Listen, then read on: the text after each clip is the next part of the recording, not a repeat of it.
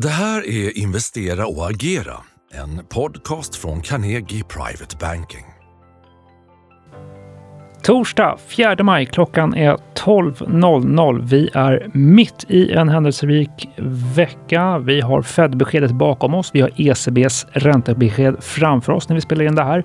Dessutom då en vecka med förnyad finansstress i USA, breda börsfall i amerikansk banksektor samtidigt som USAs federala skuldtak snart nås. Debt ceiling showdown seglar upp som en rysare för finansmarknaderna under maj månad. Parallellt med det här så brusar förstås rapportfloden likt vårfloden vidare på Stockholmsbörsen.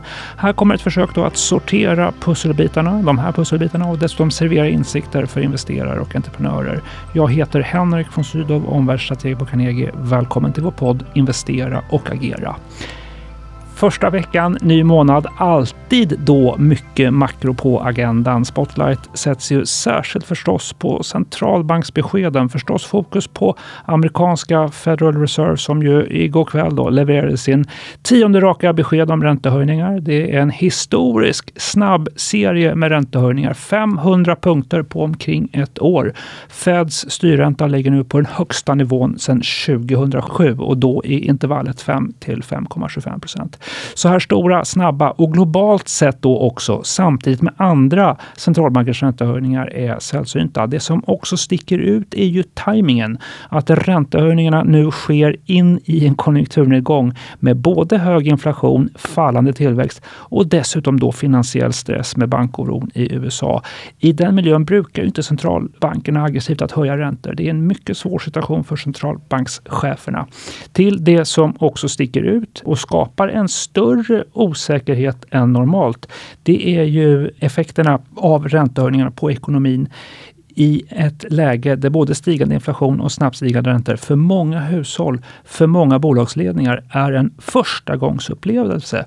Efter en lång period med låga räntor så gör det det lite svårare att förutspå reaktioner och beteenden hos till exempel generation QE, alltså de unga människor som vaggats in i en tro att låga räntor skulle vara för evigt. Vi vet ju, det har vi pratat om tidigare i den här podden, att penningpolitiken verkar gradvis det finns en laggande effekt. Det tar tid innan du ser effekterna av räntehöjningen i ekonomin. Tittar vi på Fed-beskedet igår så var det centralt att den meningen som tidigare har funnits med om att räntehöjningar framåt är lämpliga nu är borttagen ur Feds pressmeddelande. Samtidigt så framhöll centralbankschefen Jerome Powell på presskonferensen både att något formellt beslut om en räntepaus inte har fattats och att det sannolikt är för tidigt med räntesänkningar i år. Det är ju någonting som marknaden faktiskt faktiskt har prisat in. Så eh, signaleringen var väl en hökaktig paus. Egentligen inga garantier från Fed förstås om en paus.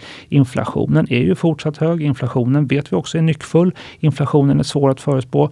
Eh, det där vet centralbankerna också naturligtvis. Och nu vill de inte misslyckas med att nå sina inflationsmål. Titta bara på Australiens centralbank tidigare i veckan. Australiens centralbank har ju tidigare signalerat en paus. Nu fick de återkomma i starten på veckan med höjningar. Hur som helst kan vi konstatera att eh, den tid då vi såg eh, stora höjningar, monsterhöjningar som ibland kallas från centralbankerna, eh, är över nu. Det är inte längre 75% eller 5 punkter, utan nu är det 25 punkter som verkar vara det nya normala, en kvarting eh, för centralbankscheferna.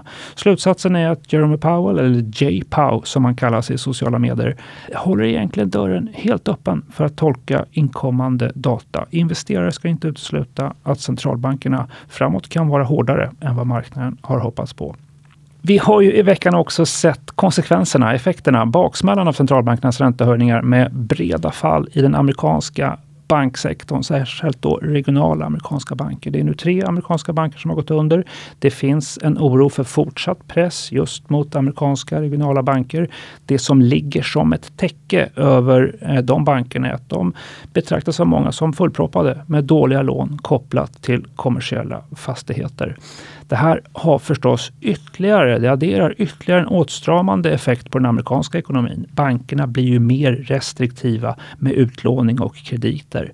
Bankoron kan också få regulatoriska konsekvenser som ju då skulle adderas och det skulle förstås begränsa och strama åt, inte minst de regionala bankernas möjlighet till utlåning ännu mer. Och det skulle i så fall då vara en kreditåtstramning som ska adderas till Fed räntehöjningar. De sker ju nästan samtidigt. Eh, det ska man ha med sig också att går det dåligt för regionala amerikanska banker så går det också sämre för den amerikanska ekonomin.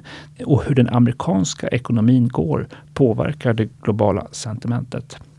Till debatten och samtalet om den amerikanska ekonomin så hör också det uppseglande dramat i den amerikanska kongressen om det federala skuldtaket. Det är ju en frågeställning som egentligen handlar mer om politik och ekonomi. Och politikerna i Washington ser just nu ut då att strosa mot eh, att den federala budgeten slår i skuldtaket. USAs skuldtak är ju totalsumman den federala staten kan ha i utgifter under ett budgetår. Om kongressen inte fattar beslut om att höja taket så kan betalningar för federala utgifter som försvar, sjukvård, sociala förmåner komma att ställas in. Det blir en så kallad default. Den amerikanska statsapparaten blir kanske oförmögen att betala löner till statsanställda. Det kan innebära nedstängningar av offentliga byggnader, bibliotek och museum med mera. Vi har nu fått ett datum för när skuldtaket kan nås. Det ökar ju ytterligare pressen förstås i processen. Finansminister Janet Yellen har meddelat att skuldtaket kan nås redan den 1 juni, så tidsramen har då flyttats fram på grund av att skatteintäkterna under april var något under prognos. Så klockan tickar mot en sorts teknisk konkurs. Eh, en del kallar det för ekonomisk jordbävning. De tar i möjligen. Samtidigt som det då är ett spel som handlar mer om politik än om eh, ekonomi. Det är också ett drama som vi har sett tidigare förut i amerikansk politik. Krisen 2011, just om skuldtaget, ledde till att Standard Poor's sänkte USAs kreditvärdighet. Mm, åter en politisk fråga med sprängkraft där amerikanska statens, eh, federala statens trovärdighet, kreditvärdighet frihet står på spel. Det är kanske inte då att leka med i ett sammanhang av hög inflation och hög skuldsättning. Viktiga datum framåt är att ledande aktörer i kongressen möts i Vita huset den 9 maj på inbjudan av president Joe Biden just det här att vi får skarpa datum ökar som sagt då dramat och pressen i processen. Räkna med rubriker framåt under maj om både genombrott och sammanbrott i förhandlingarna innan USA, som de brukar då, i sista stund nås en överenskommelse om att höja sitt skuldtak. I Sverige så har i veckan nu merparten av de stora börsbolagen lämnat sina kvartalsrapporter. Den här podden kommer återkomma med både substantiell och spetsanalys av rapportsäsongen för investerare. Möjligt tidiga noteringar nu är att många bolagen på Stockholmsbörsen tycks lyckas både bättre med sina prisstrategier samtidigt som de också framgångsrikt håller tillbaka kostnadsövningar, delvis med stöd av lägre priser för råmaterial, lägre priser för kostnader för transporter och lägre energikostnader. Det där tillsammans håller vinsttillväxten väl väl uppe. De signaler som vi får från makromiljön kan ju upplevas paradoxala med de besked som vi får från bolagen. En paradox för investerare, svag konjunktur, höjda räntor samtidigt som vi får starka rapporter överlag. Investerare hamnar mellan svaga makroutsikter och just starka rapporter. Det kan också förklara de relativt överlag svaga kursreaktionerna på de starka bolagsrapporterna och överlag att många börsbolag får rätt dåligt betalt för ett bra resultat. Förklaring till det här är väl just detta. Det är bland investerare just nu en tilltagande och tydlig osäkerhet kring konjunkturen. I den här miljön så upprepar vi vår neutrala exponering mot börsen och aktier i en investerarportfölj. Vi gillar bolag med stabil verksamhet, förutsägbara vinster och bra utdelningar. Räntebärande investeringar är bra alternativ i den marknadsmiljö som vi har framför oss.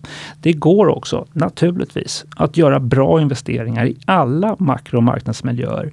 Vi delar i vårt nyhetsbrev varje vecka en aktie vi gillar och i våra digitala kanaler tar du som kund ständigt del av ett flöde av affärsidéer och investeringsförslag.